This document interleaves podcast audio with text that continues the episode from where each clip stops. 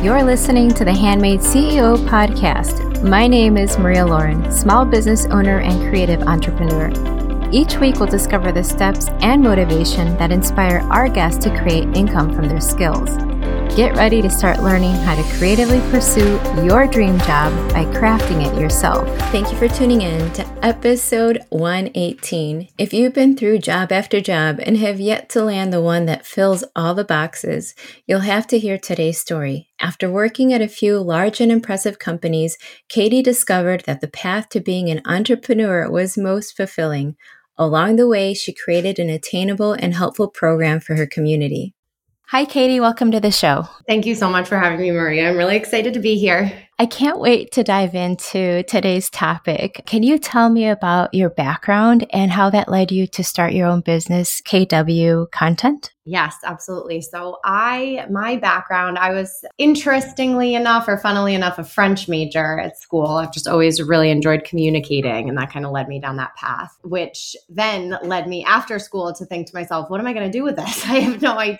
And so I'm from Vermont, and I came back to Vermont, where Burton Snowboards, or the biggest global snowboarding company in the world, is headquartered. And I was a French-speaking customer service rep for a couple of seasons before I got pulled into the CEO and founder's office. And in his office, while I was there for a few years, I also went back to school, got my MBA, and realized that I was really interested in marketing for the most part from my passion for just communicating. And for me, I'm a much stronger writer than visual communicator. And so eventually I found my way into the marketing department, and I was managing one of our blogs there. And, you know, social media was pretty new at the time. And we had had a couple of social media managers, you know, maybe over the course of like 18 months, and somebody left, and I was the youngest person in the marketing or the content marketing department at that time. And so they said, Katie, you'll do it. And essentially that is how I found my way into social media marketing, where I have been for the last 10 years for my entire career. So by the time I left Burton, I was managing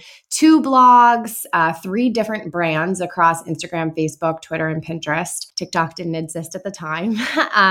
And, you know, from there, I think anyone who works in social media knows that it can feel like there is a dissonance between the responsibility you have to engage and communicate and be the front lines and touch point for all of your customers on a daily basis, and the amount of, you know, your salary or your position and all of that good stuff. So after a while, I kind of just was like hungry for more, felt like I had a ton of responsibility, but couldn't quite get myself to where I wanted to go. I went into the beauty industry at Tata Harper Skincare and had a little bit of the same thing happened. And essentially, and I have no ill will, like both of those brands were great places to work, but I just wanted more. And so for me, it was really, I set out to found my own business really with a few things in mind. I just wanted to do work I loved, get paid what I thought I was worth, and live in Vermont. And I felt like that wasn't too much to ask out of my life. But after, you know, over those years of working at those 2 brands, I of course was also applying to a ton of jobs, couldn't get interviews, and just was like, you know what, it's time for me to take matters into my own hands. And that's how we ended up here. That's awesome. I love that you didn't keep looking for the right place that would accept you, you know, that you decided to, I think you really just, sounds like you defined what you wanted out of your life and then said the best way to do it is if I just started my own business. Yeah. And it's so funny what happened when once I made that decision and started talking to some of the same brands that I had applied for or had been looking at when I was kind of in the, you know, full-time position mindset. All of a sudden I would have conversations with these brands as a freelancer or a consultant, and they were saying, well, are you interested in a full-time job? And it was just such a funny reframe and flip. It's like once you make one decision, there's always something kind of waiting to distract you. And so I'm really happy that I kind of stuck to it and yes, charging forward. Yeah. Oh, for sure. Especially when you're new in business, it's so tempting to say, well, gosh, it's a secure paycheck. It's insurance. It's, you know, you don't have to figure much out. It's all planned out for you. And you just have to be really good at your role, I guess. But that's awesome. I love that you stuck to your guns. Thanks. So I noticed on your site that you describe your content strategies as left brain magic and right brain logic. Can you explain how we often miss the mark when we put out content or when we're trying to come up with content strategy? Yeah. So I think, you know, for me, I see it in 2 different places. So I kind of came from not huge brand and not huge corporate, but like corporate style marketing. And for the most part, we see at bigger brands, there is a separation between the creative department and then the performance marketers or the digital strategists. And so you have all of these resources going into creating content, and these people who are creating the content are pretty far removed from then strategic decisions that are being made. And I always found, for me in my experience, I always found that super wasteful. And I just was really interested from the very beginning about bridging that gap. And then I see the same thing happening today. You have, like, if you're looking for education on content and social media marketing, you often find, I mean, right now, my Instagram algorithm is, of course, just like, it's all about this field. And I see two sides. We're either talking about creative and how to produce content and how to use Canva and how to use Reels and what it all needs to look like. And then on the other side, you have Facebook ad marketers saying, you know, none of that matters. This is what you need. You need a funnel. And I think that so often we're learning these two things in a vacuum. And what really drives a brand forward is bringing those two things together, being able to communicate in a really solid, creative, moving way, having great content that speaks to your audience, and then also having a distribution plan to match that and aligning your budget to your business goals and really understanding unique to you, your brand, your customers, where you're currently at and your goals, what stories you need to be telling and what performance levers you need to pull. So for us, we are always looking at these two things at the exact same time, hand in hand. And that's kind of, I guess, that the explanation behind how we think about that. A lot of small business owners, they want to appear a little bit bigger than they really are. And sometimes the charm in having a small business is that you're maybe one or two person team, and it's very relatable and I think even more likable. But, you know, oftentimes I find that small business owners want to appear really, really big, and they take themselves out of the equation and they use, you know, we as opposed to I words. And I think that really is a disservice to the company, you know, to the business you're trying to grow. It almost seems like you're trying to remove yourself from the brand. And the brands that I think we tend to fall in love with are the ones with personalities. Yeah, absolutely. I think, and studies show now more than ever, consumers want to feel a connection to the brands that they're buying from. And I think there's a lot of ways to do it. I understand some small business owners are just like, I do not want to be in front of the camera, but I agree.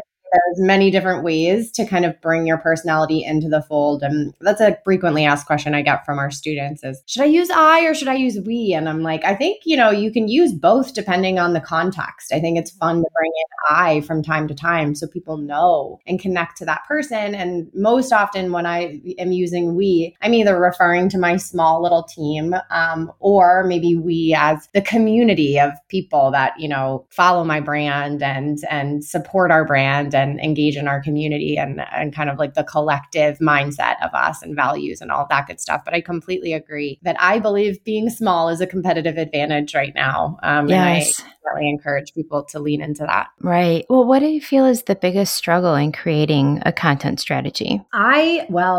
One struggle. I think one of my biggest gripes is the marketing industry and social media. I don't mean to sound salty or combative, but I just think that the kind of commoditization of, I hope I said that word right, but of marketing and these like one size fits all strategies and templates and plug and play. I mean, for one, you have a ton of brands looking exactly the same because they're buying the same products and just plug and playing. And I think that it creates this environment where there's just so much waste, because if I just buy a one size fits all strategy without really accounting for, again, like my brand, the price point of my product, how big my market is, how many customers I already have versus need to get, and what my unique goals are. If I'm not engineering a unique content strategy and marketing strategy with all of those pieces in mind, then I might be wasting a lot of time following a roadmap that wasn't necessarily necessarily,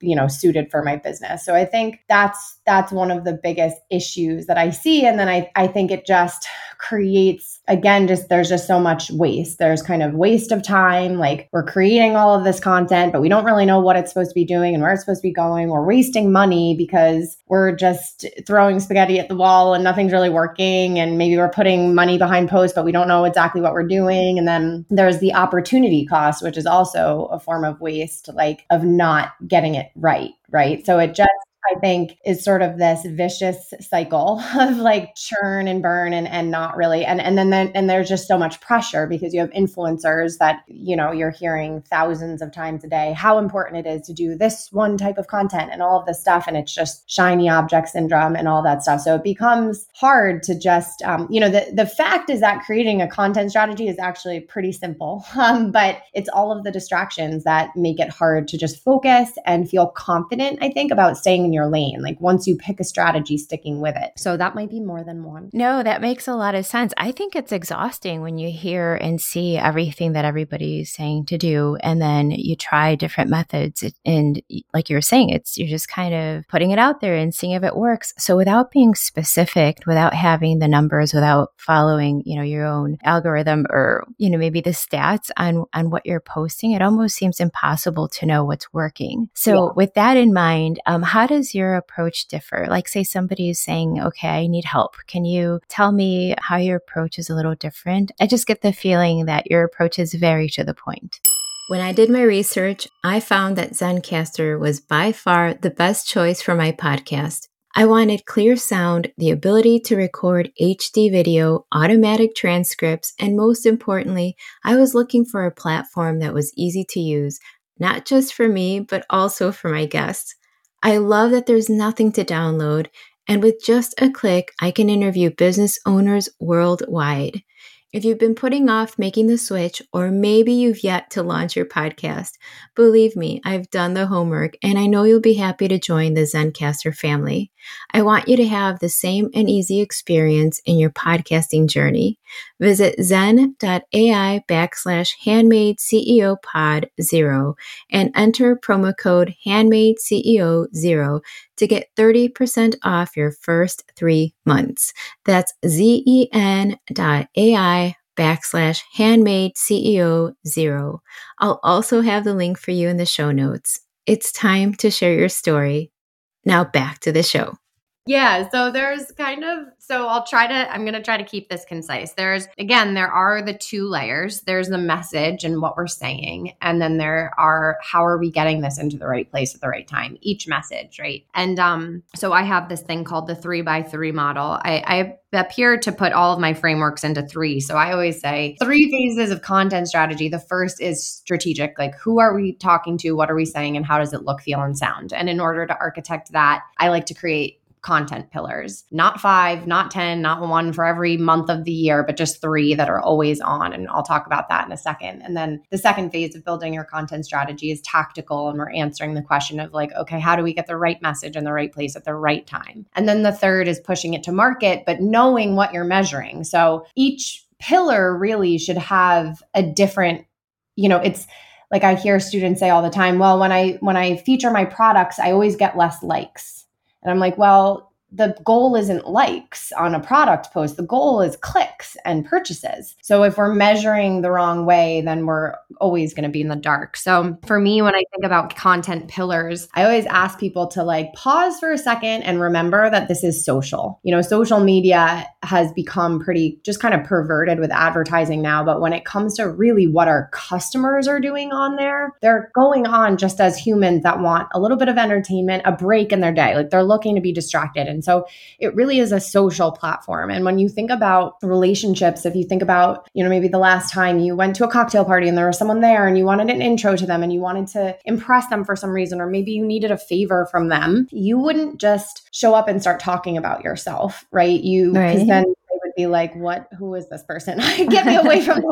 And I think I have the know, like, and trust model. It works in certain, like, I know there's a place for it in marketing, but I don't think that social media marketing is the place for it because it's all about you. And when you think about trying to make a new friend, what you would do is you would do research about that person, right? And you would find something that you had in common. And so maybe you find out that you both love cooking and you're going to start the conversation there, or you both like a certain sport. So you're going to somehow just drop that into the beginning of the conversation as though you didn't realize they liked it too. Right? And if all else fails and you both have kids, you'll start the conversation with kids. And then slowly over the course of that conversation, right, by starting it in a place of mutual ground where you're not asking them for anything, there's trust that builds. And then there's all of a sudden from that trust, there becomes an interest in you and what you have to offer. And social media is the same way. So our content pillars, we really want to engineer three. We want one that is all about the mutual ground. So this is content that can be valuable to our target audience, even if they don't buy from us. A really great example would be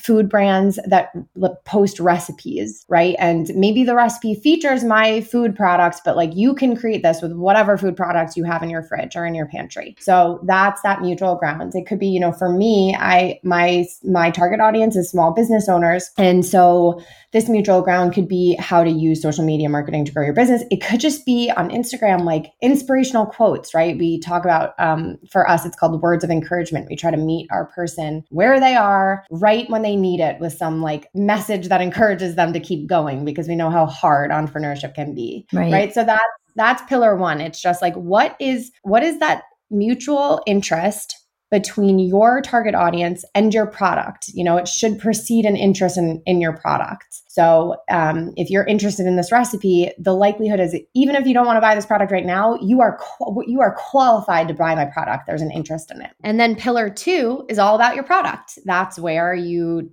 feature, you know, the important details and benefits, features and benefits of your product. It's where you help your customers understand once they've built curiosity and trust and interest via pillar one content. It's where you help them, you know, with calls to action on where to find your product or service. And then pillar three is really where all the know, like, and trust stuff can live. And it should only be about 20% of your content. This is the behind the scenes stuff. And it's the stuff I always describe it as, like, it's that point in the conversation where you're like, did we just become best friends? Like you all of a sudden, you know, it's your values, it's your mission. If you have unique stuff about your supply chain, and maybe it's just your personality and behind the scenes, all of that is pillar three. It's the stuff that, you know, once someone has gotten to know you, maybe tried your product, or they're on the fence, it's the details that really like entrench them into their relationship with you, and make space for you and decide, you know, that they're going to be loyal to you, right, beyond a single purchase. Well, I love that you mentioned that it's important to have different metrics or guidelines for the different pillars, because it does feel a little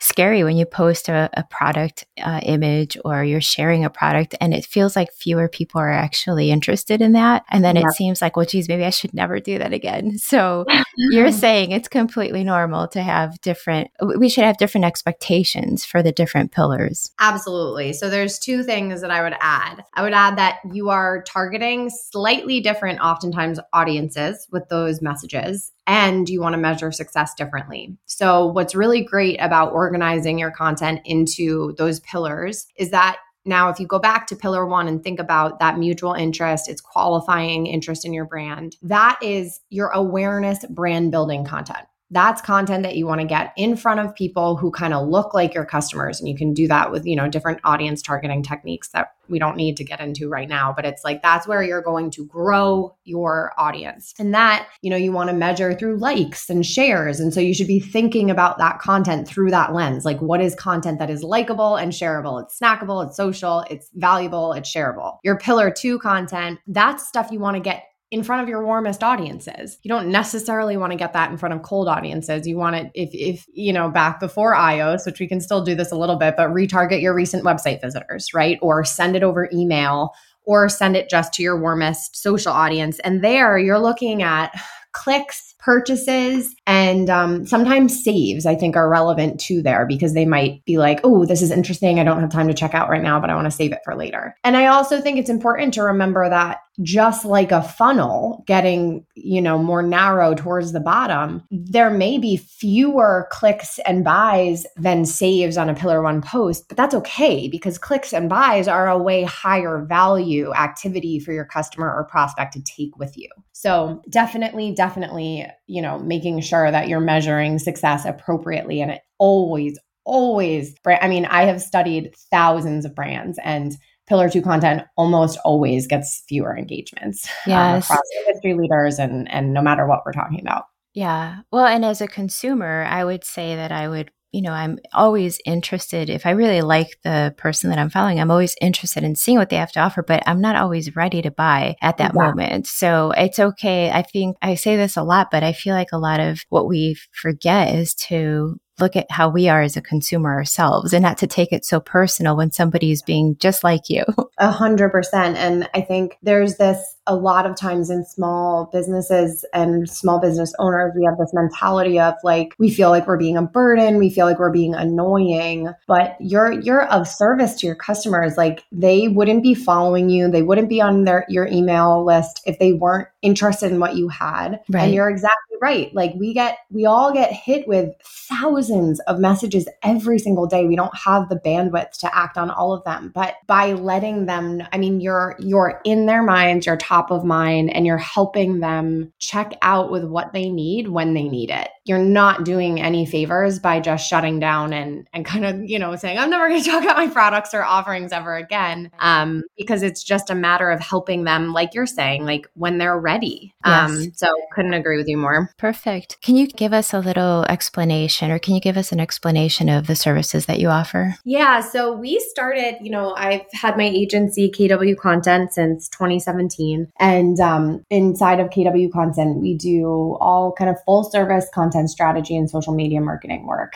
And we definitely, one of the, shortcomings, I would say, transparently about our agency is that it's boutique-y, it's really hands-on, it's full service, and therefore the budgets are a little bit bigger. And so we kind of skew more towards medium and larger size businesses. But our sort of 2020 silver lining was in March of 2020, I did not have any essential industry clients, and there was 2-week period where we thought we were going to lose 80% of our revenue. I didn't know if I'd be able to keep my team. And so we pivoted and launched an online learning environment called Strong Brand Social. And so now we have a whole series of different courses, a membership. We have all different levels of kind of course materials in terms of commitment and how long it takes and all these different ways to kind of work with me and my team and in more of a group setting or consulting capacity. And so we're really, Strong Brand Social is sort of our pride and joy right now. And so we have everything from a product called Strong Brand Social Express, which is just $37. And it's like a 90-minute crash course. And sort of what I saw in the social media industry is, like I said in the beginning of this conversation, it's so siloed. Everything is just like either creative or performance. And it's like some people talk about influencers and some people don't ever talk about influencers. And so what we did with Strong Brand Social Express is say, look, it's one part background of the field. Like if you consume this, you will understand the entire breadth of the field. You don't need to do all of these things at once, but they'll be on your radar and you'll know. There won't be any more like blind spots waiting for you. You think you've gotten everything dialed and then, oh, you never knew about this other thing you had to do. So it's 50% that and 50% actionable tips that, like, if you implement immediately, you'll see an immediate lift in your performance of your social media program. Okay. And so we have that little 90-minute crash course. We have, a longer kind of 8-week group program course where we build content strategies together and a membership where we help you implement everything. So awesome. That's what we're really excited about right now. Yeah. Yeah. I love the Strong Brand Social Express. I feel like that is something that is digestible. It's only 90 minutes. It's $37, which is very attainable. So sometimes getting just some of those questions answered. Totally. yeah, it removes a little bit of the fear or the paralyzation of, I don't know what to do, how to do it. I'm just not going to do it. So just being able to remove that, I think makes it so much more approachable. Yeah. Yeah. And that's exactly it is helping people move forward, because I think that's the biggest thing is that we know it's not going away, right? Digital marketing isn't going away. And I think we have a tendency to feel like, oh, like, are we behind? Is it too late to start? And it's like, we're just getting started here. So it's not, social hasn't really been around that long. And so while it is sure to evolve and change, the fundamentals of how to communicate with your customer on social in a way that gets their attention, cuts through the noise, connects emotionally, and brings them back towards you, that's not going to change regardless of the platform that we're using. And, I talk to our small business owner community all of the time about, like, you don't necessarily need to be the person doing this, but because we all have so much else we need to do in our business, but you need to know enough to lead it, right? You need to know this field isn't going away. It's mission critical to our business. So you need to know enough to figure out how to solve problems in the right order, chip away at building your program, know what success looks like so that you can manage someone who would work on it for you, right? So regardless of how you're going to get it done, I think really deciding to look it in the eye and face it versus looking the other way that's, I think, what this moment right now is all about. Definitely. Can you give me an example of a success story? Maybe somebody that's gone through the course or the 8-week program? Yeah, for sure. So I love our community because success looks different for everyone. So one story that comes to mind is Jamison Ray Jewelry. You can find her online.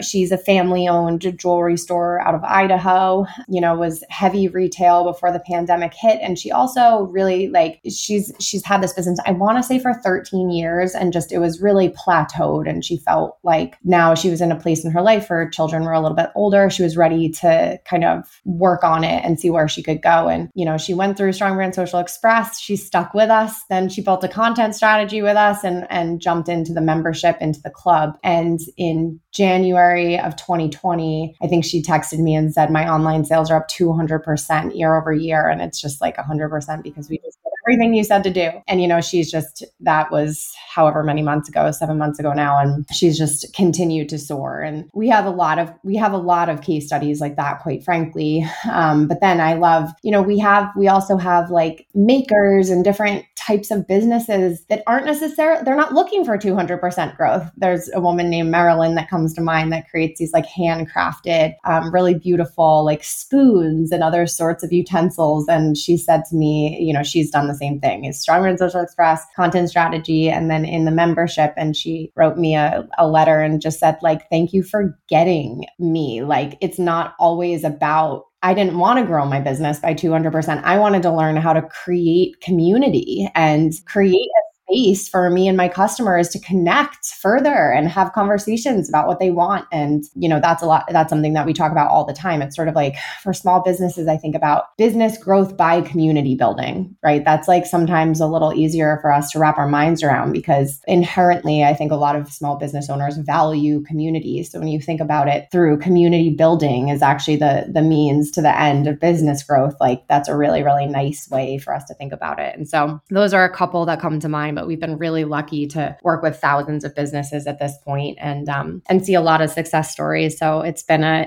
an awesome experience. The Strong Brand Social Experience has been awesome for me in that respect. Oh yeah, it sounds completely incredible. And it seems like the most important takeaway is that, as a consumer, again, we love community. So we love to feel like we're part of a group or, me too, that belongs to me too, or I have those feelings, or I love that brand, or so to be able to encourage people to grow through community, I think is probably one of the most valuable lessons. Yeah. Do you have any actionable tips for somebody maybe interested in redefining their brand or maybe trying to come up with a good strategy, like something really simple that maybe someone can take away and start doing? Yeah, I would say two things. One is take a step back and turn off your screens and think about your customer and just get away from the noise and and start to kind of embrace the concept of thinking for yourself. And because you know your customer better than anyone else. And so I think, you know,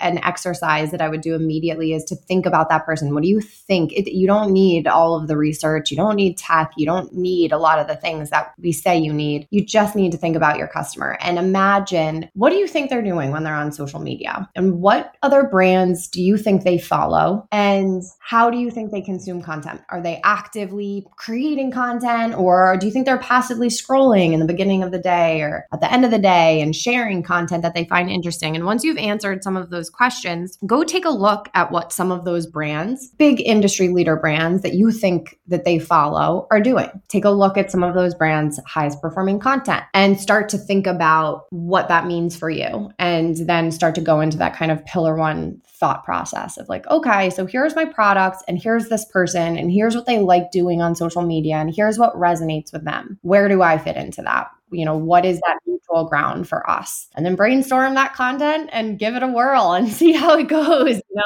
that's really I always say after we create a content strategy, it's just 90 days of action. Just post and try stuff. And then at the end of 90 days, evaluate and then start doubling down on the stuff that resonated the most with your audience, you know? That's great. And 90 days. Okay. That's something that needs to really, I think people need to hear that, because to me, 90 days feels like a very long time, but but that sounds like you're going to get a really good amount of information back from your ideal audience, if they're liking it or not liking it. I think it's important to give that time frame. I will give a disclaimer that I'm not a social consultant that perpetuates this idea that you should be posting every single day. So if you're posting every day, yes, you could shorten up that time frame. But for me, we're usually posting 12 to 15 times a month. So with that cadence, I do think 90 days is a really good timeline, because sometimes posts get through and the feedback that we get on them is really straightforward and direct and clear. Other times our post gets like buried in the algorithm due to either a glitch on the platform that day or what the algorithm is changing or doing. And so I think having enough evidence that you can find patterns, that's really why I like that 90-day mark. Yes, that makes so much sense.